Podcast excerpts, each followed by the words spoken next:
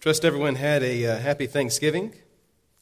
And since today is the first Sunday of Advent, it's only appropriate that we um, look at the story of Advent, the story of Christ's first coming. So, if you will, let's look at Luke's Gospel, chapter 2, and begin reading with verse 1. We'll read down through verse 14. Luke chapter 2, verse 1 through 14.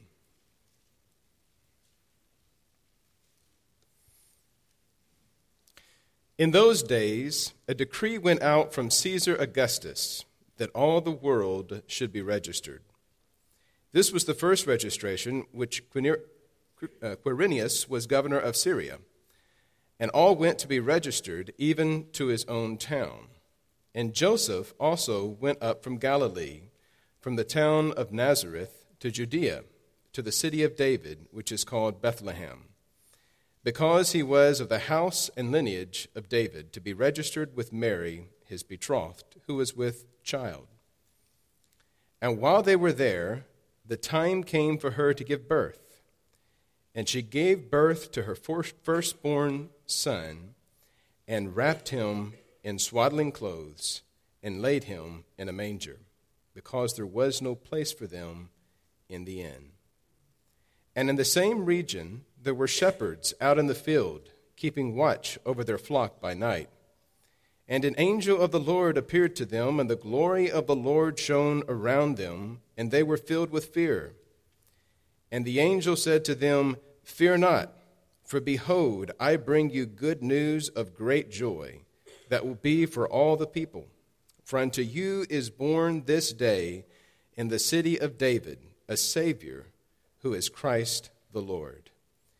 And this will be a sign for you. You will find a baby wrapped in swaddling clothes and lying in a manger. And suddenly there was with the angel a multitude of the heavenly host praising God and saying, Glory to God in the highest, and on earth peace among those with whom he is pleased. Let us pray. Father, we thank you this morning for your word. We thank you for the coming of Christ our King. And Lord, it's during this season that we remember your first coming and we remember all that it entails. And Father, as we proclaim your word, we pray that you would open our hearts, that you would be with my lips, that you would enable me to speak the words that you would have me to speak. In Christ's name, amen.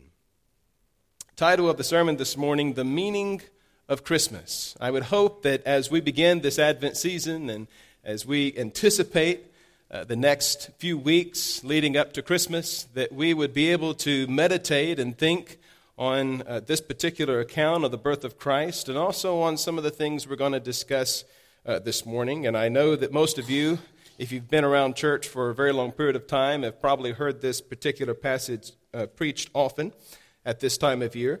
Uh, but there are a couple different contexts which are, which are mentioned here that I'll just briefly um, discuss. The first is the actual historical account of the birth of Christ.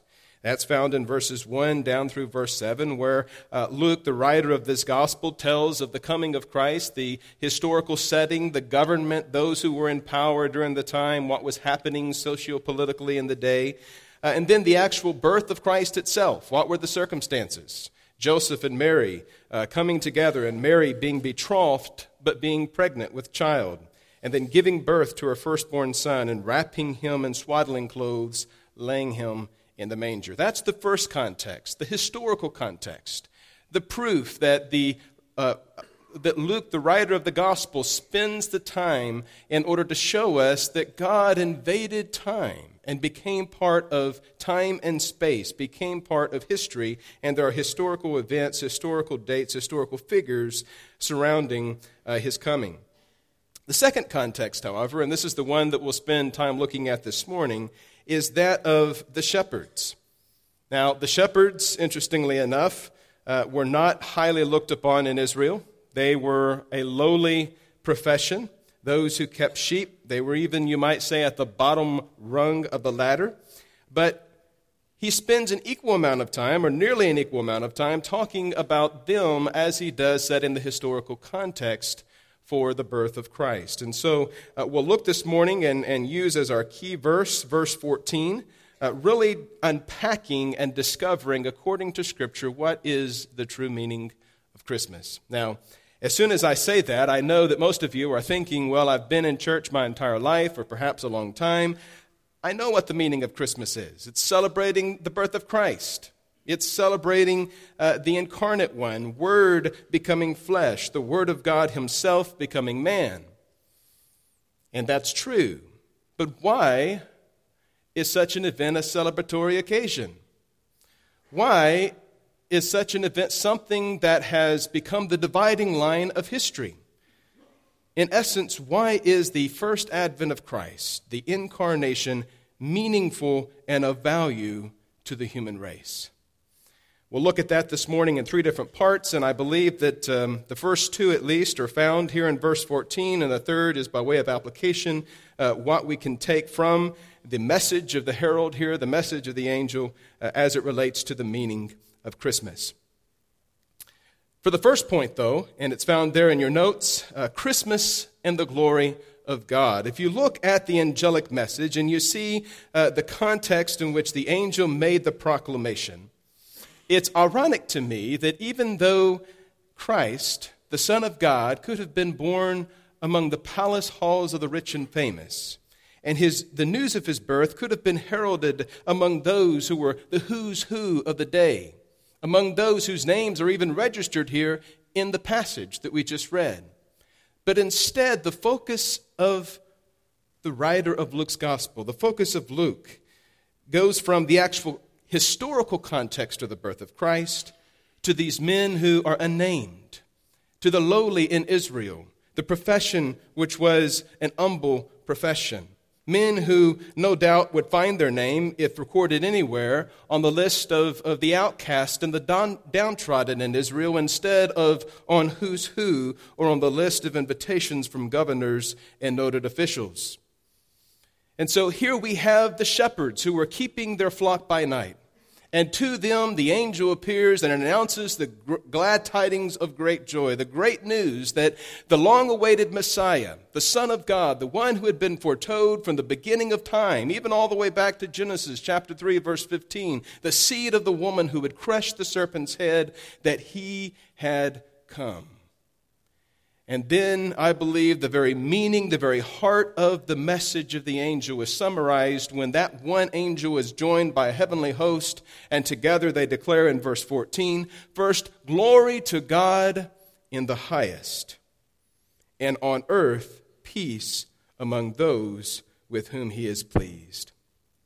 So, the first meaning, the first thing that we can learn here about Christmas, the true meaning of Christmas, is that ultimately it's about the glory of God. Christmas, after all, is God's doing. It is God becoming man. And the very essence, the very meaning of the event, of the advent of Christ, as the Christmas hymn says, is Gloria in excelsis Deo. It's glory to God in the highest. It is glory to God who has created man and who has provided a way of redemption for mankind. And so, from the get go, we must understand Christmas first and foremost to be about the glory of God. And so I would encourage you, even as we just start the hustle and bustle of the season, and as we begin to participate in the festivities, which are all fine and good, and as we decorate our tree, and as we you know, hang the greens, and as we look with an anticipation to uh, a few weeks from now when we celebrate the actual day itself, I would encourage you to take a step back just for a moment and to realize that the true meaning of this time of year, this sacred season, the, the season of Advent, is the glory of God. So much so that when the angel pronounces or declares the birth of Christ to the shepherds, that the angelic host begins by saying, Glory to God in the highest. Now, we are tempted to understand Christmas from a man centric perspective. What do I mean by that? Well, oftentimes when we think of Christmas, we automatically jump to the benefit of the incarnate one, the fact that we are saved, that we are reconciled to God because of his birth. And rightfully so, I think, to some extent, because after all, that is the benefit to the bride and also to Christ. We are, in a sense, his bride. We are his just reward for his death on the cross, for his obedience to God through suffering, through a life of obedience, through a life of, of uh, through bearing the, the punishment on our behalf that we justly deserve.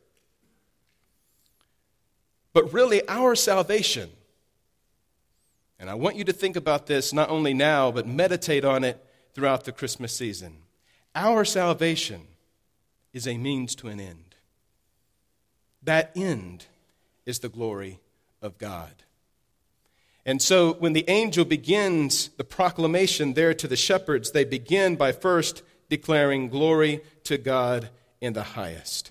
Oftentimes, if we focus instead on the benefit of Christmas, or God forbid, even the trappings of Christmas, the way that we celebrate the day, the, the, the joy and the festivities of the season, and we overlook the logical flow here to verse 14, then the meaning of the day becomes lost in nothing more than, than legalism that is overdressed, like joy, or gaiety that is underdressed in the overall goodwill of the day. We see this around us now more than ever, where people celebrate Christmas without Christ.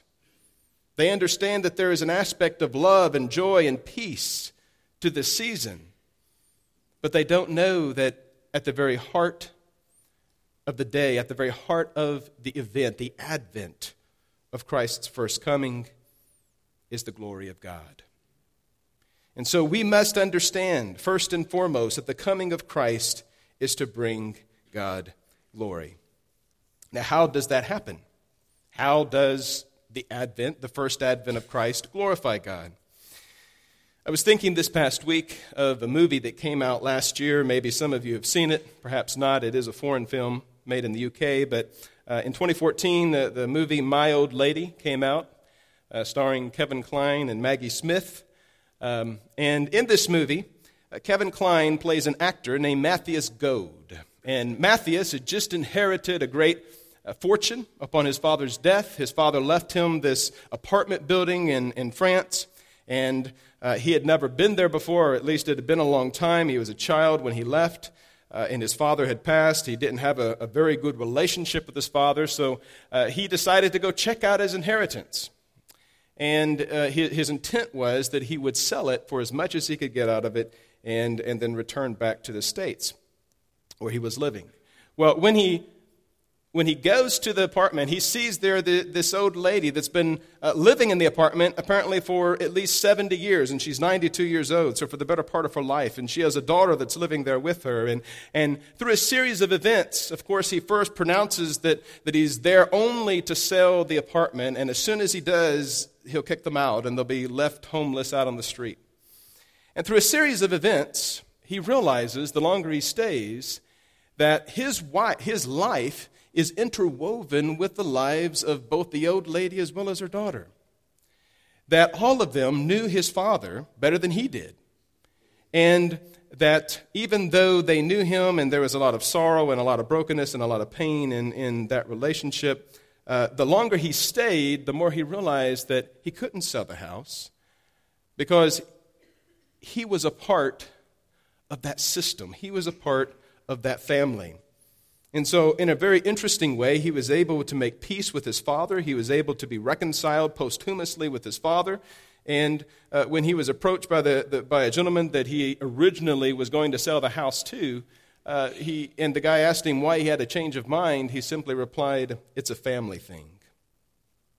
Well, for the human race, the incarnation is quite literally a family thing. Because when Christ invaded our space, our world, when he invaded history and time and became part of our experience as a man to reconcile us to an estranged father. Not a father who is estranged because of any fault of his own, but because of our own sin and our own negligence and depravity. And when he did that, the very means of his coming Yes is to bring glory to God, and the way that that is accomplished is by bringing man and God near. So that leads me to the second point, which is there in your notes, which is that the meaning of Christmas is ultimately for the glory of God, and that God is glorified by man and God being brought near, by reconciliation. Man, who was created in the image of God for the sake of glorifying God, who had taken on a subversive role in an attempt to uh, make ourself God, which is in essence what Adam did when he chose to obey the desire of his flesh instead of obeying God, that God became one of us in Christ so that man and God might be brought near. We know the why of Christmas. The why is for the glory of God. But the how is here noted by the angels in the reference on earth peace with those whom he is pleased. Now, it's interesting also to note that there is a, a contrast here in the message of the angels when he declares glory to God in the highest and on earth peace with all among all with whom he is pleased. So there is a distinction there, not only of distance, not only of a God who is far off physically, but also relationally. And that God is brought near. In the very name that is attributed to Christ by the prophet Isaiah, Emmanuel, God is with us. And so God is glorified by the reconciliation of man and God. And the means of that reconciliation, of course, is the incarnate one.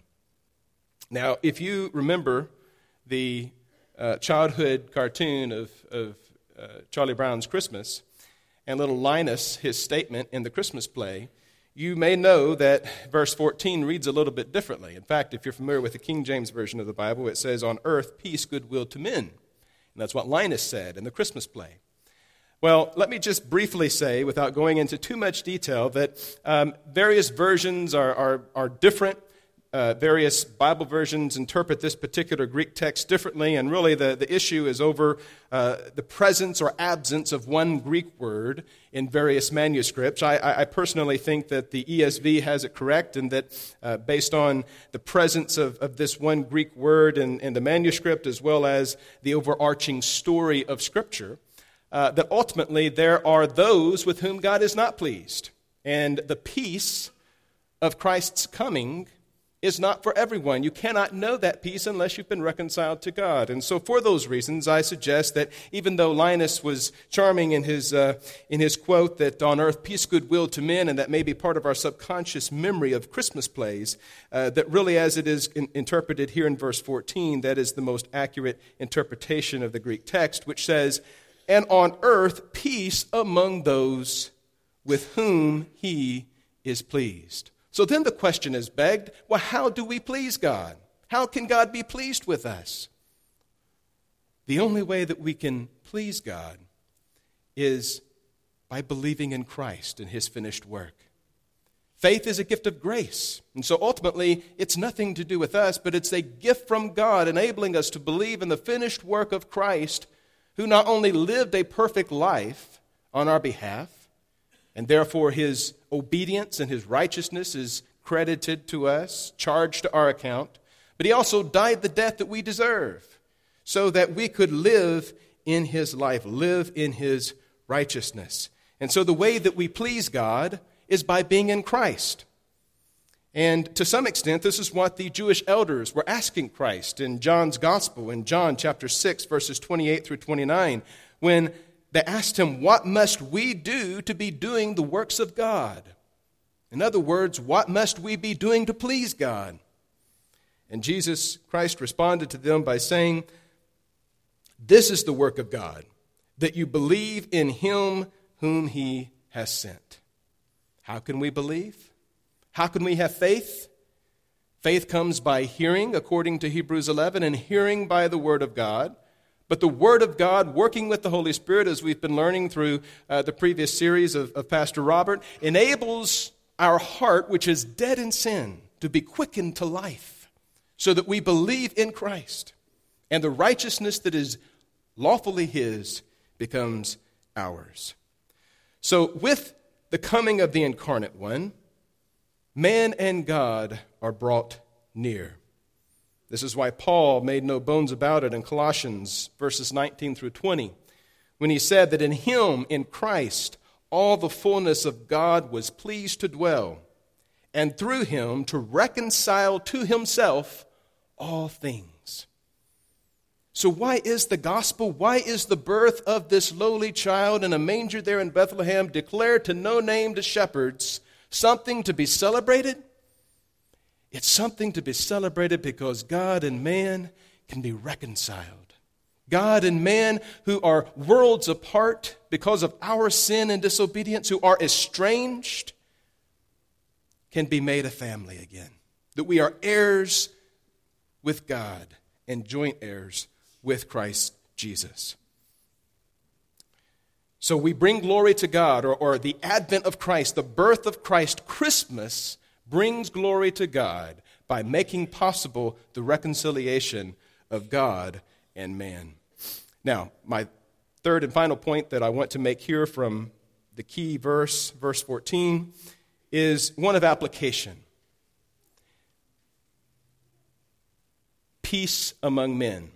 Now, when you and I think of peace, we think of it oftentimes in terms of the English meaning of that word which means simply the absence of turmoil or the ab- absence of, of uh, hostility, whether it's between God and man or between man and man.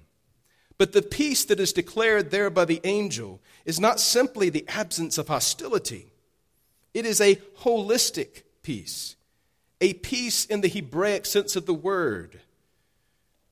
Shalom, the root word of which shalom simply means wholeness or perfection. So think of the peace that is being declared there as being a peace of perfection, a peace that is all pervasive, a peace that is comprehensive, that addresses not simply a relationship between two individuals or between man and God, but also all of life. It is a cosmic peace. Now, to whom is that peace given? Is it given to everyone? Well, if you accept the um, interpretation of the writers of the ESV, which I do know. It's given to those with whom Christ is pleased, with whom God is pleased. And the only way that we can please God is if we are in Christ.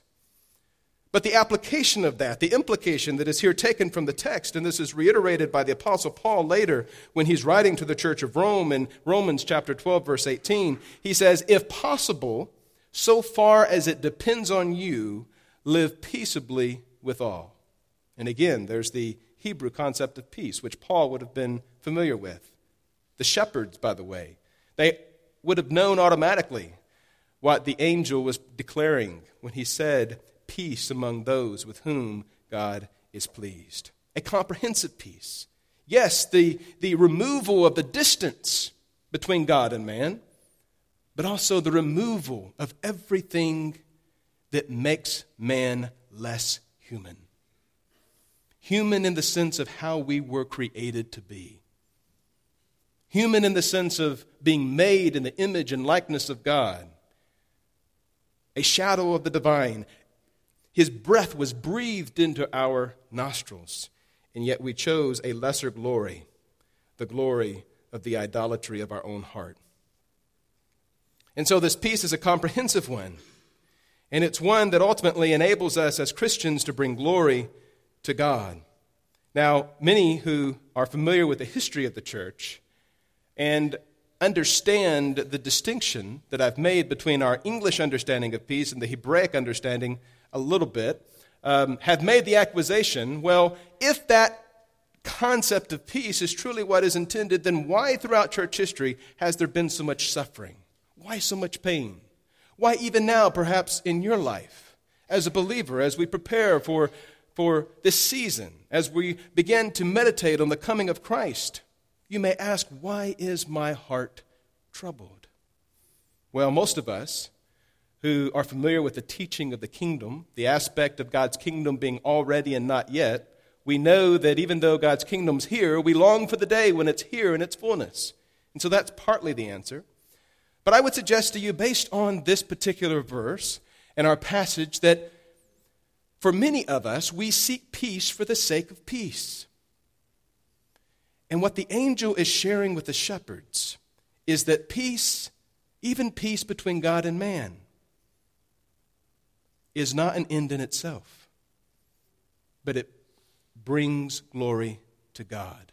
And so the peace that we seek ultimately ought to be for the sake of bringing God glory. Forefront in our mind as we progress throughout this season ought to be the meditation how can I bring glory to God? How can my life, how can my relationships, how can my personal endeavors on a daily basis bring glory to God? How can my life be a demonstration of this proclaim, this proclamation of the angelic host, glory to God in the highest? If that's the meaning of Christmas, then how can that be? Well, I believe that it's not only in our relationship with God, first and foremost, but also, and that would be, you might say, the vertical aspect of this peace, but also horizontally, our relationship with others. We should seek to be at peace with all men, not for our own sake or for the sake of peace, as desirable and pleasurable as it is, but rather for the sake of God's glory. And again, I reference peace there in the holistic sense of the word instead of simply the absence of hostility, as you and I often think of, of peace uh, when we think of it. So, when we ask ourselves the question, what is the meaning of Christmas? from the vantage point of the Gospel of Luke, specifically from the message of the angel delivered to the shepherds, the meaning of Christmas is first and foremost to the glory of God. How does God get glory out of Christmas? By the reconciliation between God and man. And that is what Christ came to make not simply possible, but a reality in the life of all those with whom he is pleased.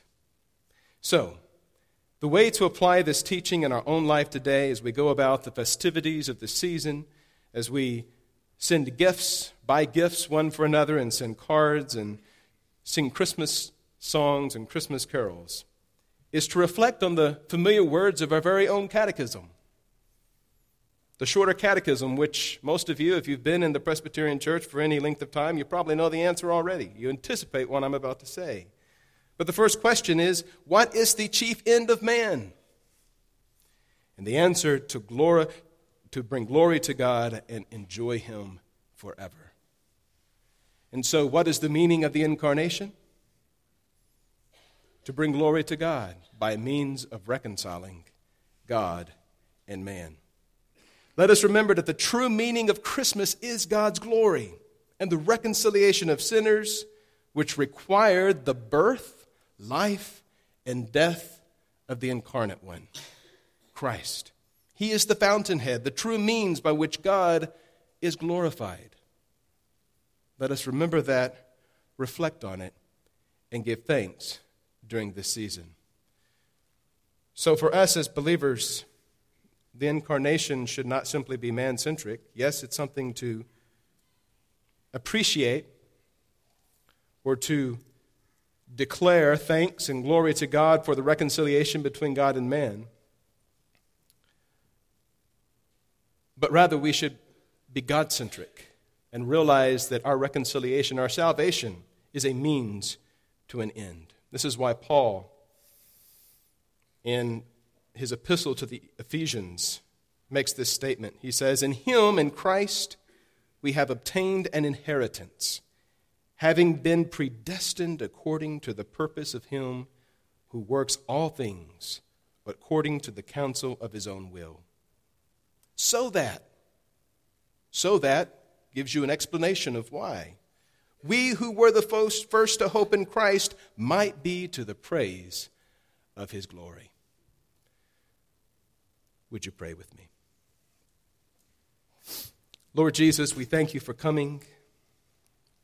God our Father, we thank you for sending your only Son. And as we think about your birth, as we think about your first advent during this sacred season, we pray that first and foremost in our, in our hearts and our minds would be bringing you glory, giving you glory. And we know, Lord, that the means by which that is accomplished is the reconciliation, the salvation of those with whom you are pleased, those who are in Christ. And so, Father, we rejoice in this holiday season and pray that you, by your Holy Spirit, would help us to think and meditate on these truths and be changed thereby. We pray in Jesus' name. Amen.